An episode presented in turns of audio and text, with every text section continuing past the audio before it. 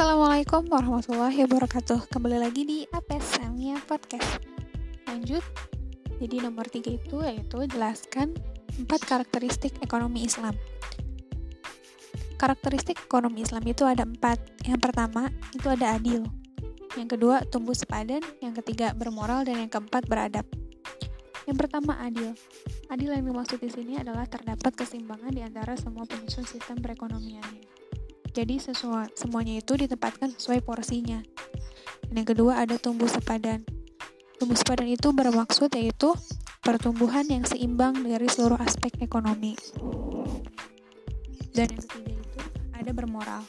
Bermoral, bermoral di sini dimaksudkan itu mengikuti penunjuk Allah, rela mengorbankan diri, dan mengedepankan kepentingan pihak lain pada hakikatnya itu justru akan membawa diri kepada kesuksesan.